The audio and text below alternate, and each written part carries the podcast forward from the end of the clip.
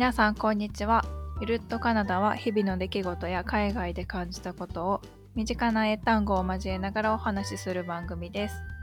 カナダ在住のゆうきと愛媛県在住のゆきでゆるりとお送りしています。はい、ということで今回もですね、前回に引き続いてカナダの教育制度についてというところの話をしていきたいと思います。で、今日はですね、あの前回カナダって州によって教育制度違うよみたいな話があったと思うんですけども、今回は結城が今住んでいるケベック州の教育制度について少しあの掘り下げてお話聞いてみたいと思います。よろしくお願いします。はいケベック州はまず公用語があのフランス語なんですけどあフランス語なんですよ。はい、そうですね。そうなんです。カナダの中でもフランス語がメインの公用語となっていてあの1977年にフランス語憲章っていうのが制定されてで全ての子どもがこの高等学校が終了するまで原則としてフランス語で教育を受けなければならないというふうにこう定められてるんですね。ああ、そうなんだ。それ定められてるもんなんだね。そう。でもちろん例外もこれは公立学校このパブリックスコールでの話であってもちろん例外もあってね。あの英語で教育を受けれる場合もあるんですけどそれにはこう親のどちらかがカナダで英語教育を修了したとかまああとは研究ビザとか就労ビザとかこうケベック州に短期滞在している両親の子供とかそういう場合には public school のあの English public school 英英語の公立学校に行けるんですけどそうでなければそうでなくて英語に通わせたい場合はこう private school 私立学校を選んだりとか。ああ、なるほど。しなきゃいけなくて。はい。まあ基本的にはこう In order to qualify for English instruction in Quebec Public School student must meet the eligibility criteria set out by the Quebec government あのケベック州のその英語学校に通うためにはケベック州の定めた条件に合わなきゃ合致しないと通えないんですよね。うん、なるほどね。結城の場合はカナダで英語教育終了したことになる？ないらやないか。ならないならない。えっならないか。とうんえっとねでしかもカナダ人じゃないとダメだったかな？なんかあ詳しいところが あれなんだけどあ。うんうんうん。そうあの我が家はえっとこれに該当しないんですよね。なるほど。フランス語で教育受けてきた子供のもうなんか手出しできないね。手出しできないというか教えれないよね。わかんないよママってきて。どういうこと？どういうこと？え、この、この授業の宿題わかんないよって来てもん教えられなくない？そうなると。フランス語、まあ、勇気も勉強してるからあれだ。うん、わかるかもしれない。いやいやいやいやいやいやいやだいぶ多分小学校1年も危ういと思いますよ私は。うん、近所の4歳5歳ですら何言ってるか分かんないことあるもんね。まあそうよね。難しいね。そう。うん。なんだからその辺は夫のうん。手助けをそうだね。得ながらっていうような形になるんじゃないかな。なるほど。まあそんなにそもそもそんなにフラあのフランス語の宿題っていうのがあるようなイメージじゃないんだけどね。ああ、まあそっか。そういうところも違うんかな。うん、まあでもそれも先生とかによるかもしれない。うんうんうん。で、えーケベック州はまた義務教育の年数がちょっと違ったりするんだよね。そうですね。他の州が、まあ、ほとんど12年、ほぼほぼ12年だったりするんですけど、ケベックはあの11年。義務教育はグレード1から、まあ、グレード11までの11年。で、他の州より1年早く終わります。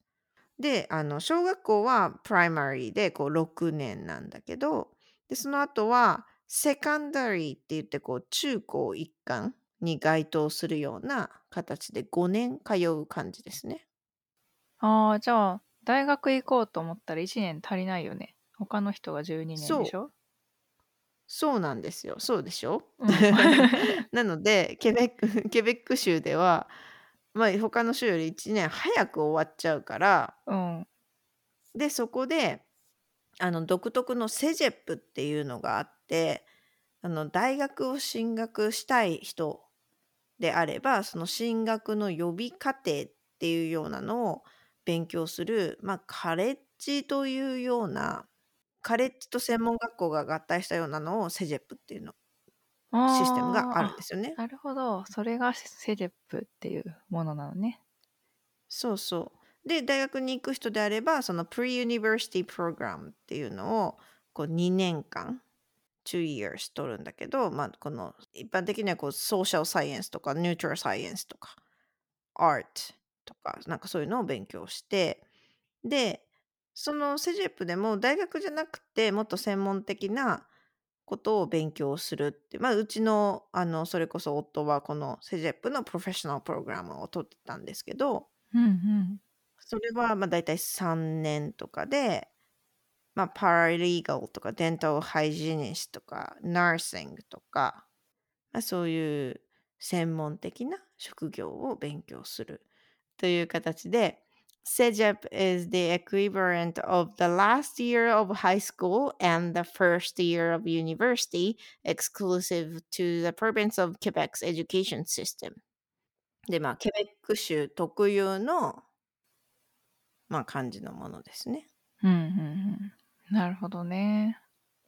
だから全体の流れで言うと、ケベック州では、まあ、保育園、ガーデリーって言われるんだけど、ガーデリーがあって、で、まあ、プリキンダー、キンキンダーガーデンのこう1個前、4歳ぐらいの時に、4歳の時に行くプリキンダーがあって、キンダーがあって、まとめて maternelle ってよ呼んだりすることもあるんだけど、うーん。うんうん。で、そこまででこう幼児教育を終えて、で、 primary、この elementary school、小学校に該当する primary に行って、で、その後中高等の secondary に行って、で、大学に行くのであれば、 CEGEP に行って、 university と。うーん。なるほど。まあ、そんなような流れですね。なるほどです。そう。区切り方がちょっとね、うん。違うそうだね。感じかな。ちなみに学校は9月から始まるんだよね。そうです。まあ、カナダどこも、まあ、大体9月で、ケベック州はちょっと8月末でちょっと早いんだけど、ああ、そうなんだ。うん。うん。で、しかもまあ2学期制なんだけどね、ケベック州は。うん。前期後期？そうそうそう。でも学校によって違うのかな。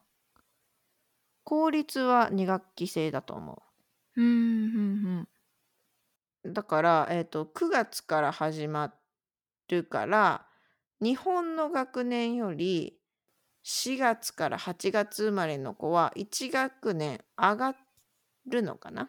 ああ、そうだよね。というようなちょっと違いがありますね。でカナダの学校のカリキュラムはこれあの、まあ、前回もちょっとお話ししたんだけど教える内容のみが各種の教育省によってこう定められていてでその教え方っていうのは教員に委ねられてるんですよね。なんか先生によってちょっと教える教え方が違うしそのなんていうの教科書を使ってじゃあみんなでやっていきましょうっていう方針を取らない先生もいるしああ、なるほど。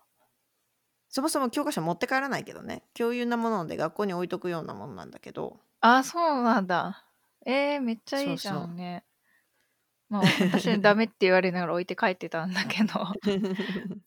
まあ当たり外れって言ったらあれだけど教員の当たり外れはあるかもしれない。それはあるよね。もう、先生の影響すごい大きいもん。小中。まあ、高校もかな。うん、まあでも日本でも同じ教え方しててもねやっぱり当たり外れというかそういうの相性というか、うん、っていうのはあるかもしれないけどね。うんうんうん。で、もちろんあの学校に通うだけじゃなくって、あの在宅で義務教育を受けることもカナダでは認められてます。ああ、そうなんだ。へうん。え。いいね。それちゃんと整ってるのは。うん、私だと小学校の先生とかすごい印象に残ってるんだけどさ、その先生の専門が体育の専門だったからっていうのもあると思うんだけど、うん。何かと授業が体育になるわけ。国語だったけど、やっぱ今日これ体育にしちゃおうみたいな 日とかあって。私は体育好きだったから、すごい楽しい先生だなと思ってました。うーん。結構自由だね。そうね、なんかね、自由な学校でしたね。それがよ、わかんない。許されてたのか、先生も怒られてたのかわかんないんだけど。まあでもやっぱその教え方っていうのは、その生徒見ながら変えたりとか、そういうところはね。うんうん。うん。実際に私があの教育省が管轄のえフランス語学校に通ってるんですよ、私今。ああ、うんうんうん。まあ移民なんカナダ移民なんだけど、移民用の学校じゃなくって、教育省移民省の管理じゃなくて、教育省下の、ああ、そういうのがあるんだね。そう、 adult education みたいな感じで、うんうんうん。で、そこのフランス語に通ってるから、だから secondary、中が中高学校の中にクラスがあるのよね。ああ、そうなんだ。じゃあ、学生とかとめっちゃ会うわけ？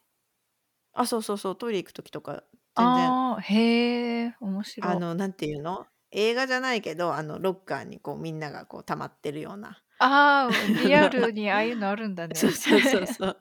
あるあるある。へえ、すごい。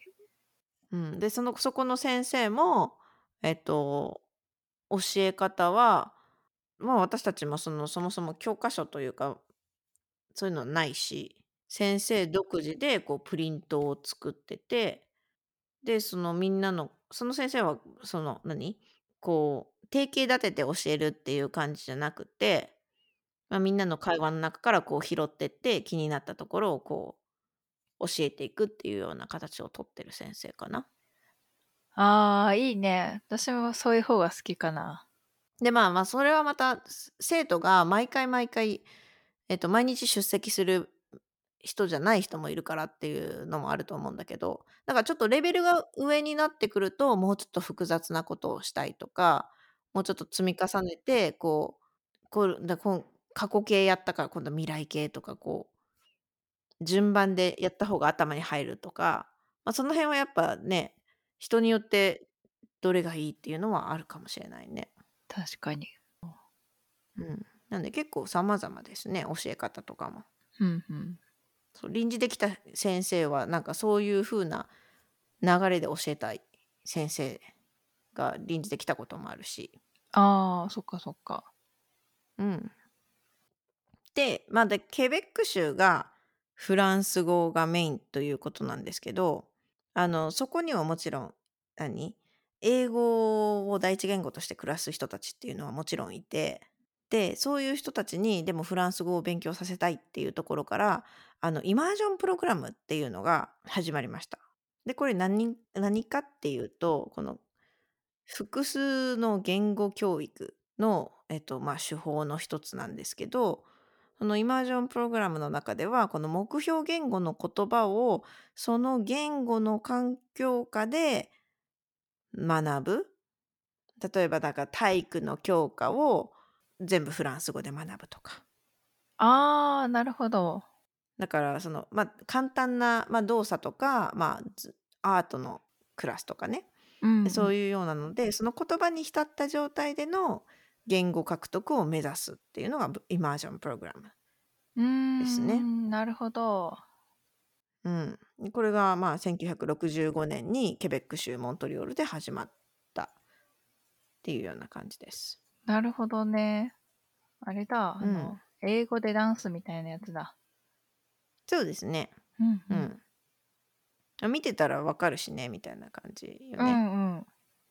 まあ、ということで、この Emergent Education is a bilingual education system in which all academia subjects are taught in a target language such as French っていうようなこうその言語に immerse 浸すっていうところから Emergent Education ああ、なるほどね。そっちうんの意味なんだね。イメージとかから来てるのかと思ってた。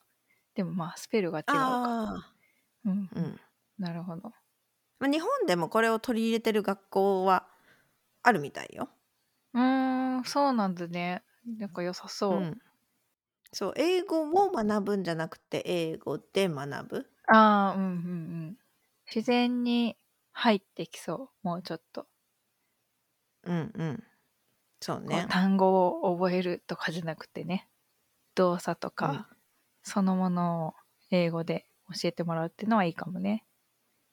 うん、自然な流れでおしあの覚えましょうって特にそれこそ年齢月あ月齢じゃないや 月齢だと赤ちゃんになっちゃう 年齢が若 若いうちはそういうような方がいいかもしれないよね。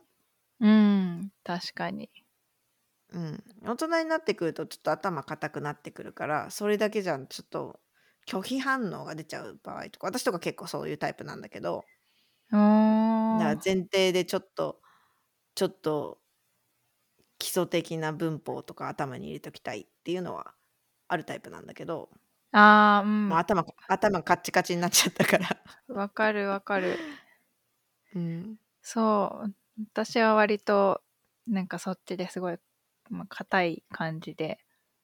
旦那さんはね、ほんと、なんていうかな、出川英語じゃないけど、か感覚で喋っていくいやでも人だから。ねあれができる人すごいよね。そう、すごいと思う。なんかもう、うん、すごい躊躇がないよね。もうなんなんていうの？思ったことをパンパンって言って、そうそう言うけど、まあ通じない時も全然あるけど。でも絶対そっちの方が学びは早いのは間違いないと思うんだけどね。うんうん。ね。うん、そういかに正確にじゃなくていかにコミュニケーションをできるようになレベルまで持っていくかっていう時にはねそうだよね。そうよね。うんほんと。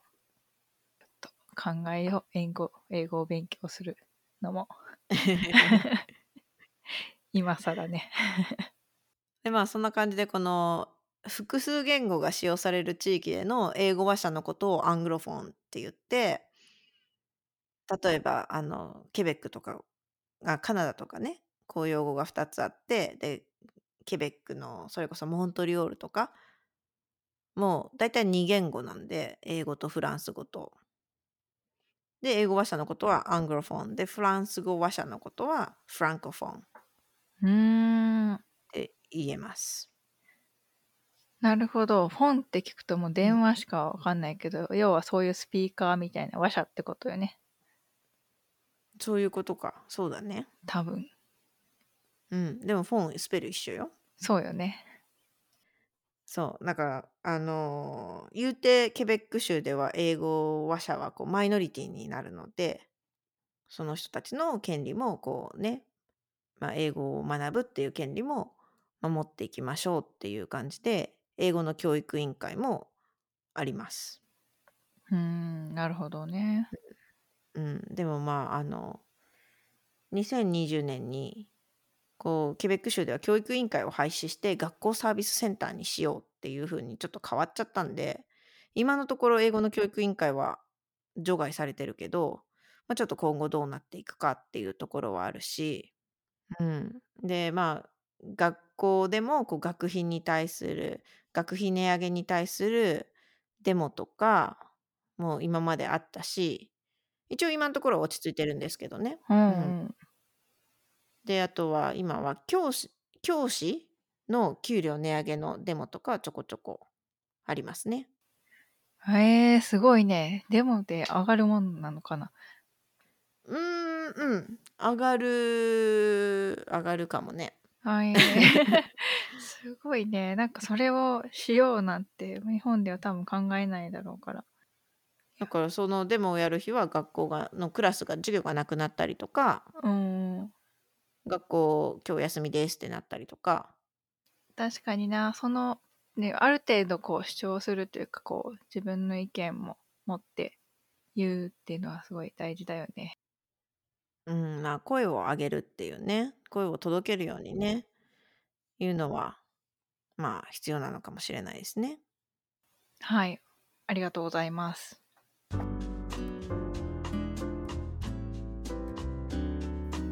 では続いて「これなんていう?」のコーナーです。今回もゆうきがピックアップしてくれたので説明してもらってもいいですか？はい。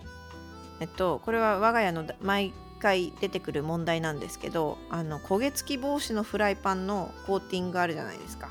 うん。あれがね、どっかのタイミングで剥がれてくるんですよね。使ってると。うんうんすぐ剥がれる。で、そう。で、まあ、もうそろそろ買い替え時かなっていう表現を英語にしてみました。はい。The, my non-stick pan coating has started coming off.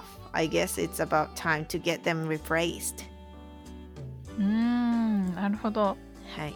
ということで、ノンスティックパン、うんうん。まあ、テフロンのものだったら、テフロンコーテッドパンとか、もうそういうふうにも言えるんですけど、で、まあ、It's about time to get them replaced. 置き換え時、買い替え時？うん。あ、これなんか使えそうだね。It's about time. そうね。はい。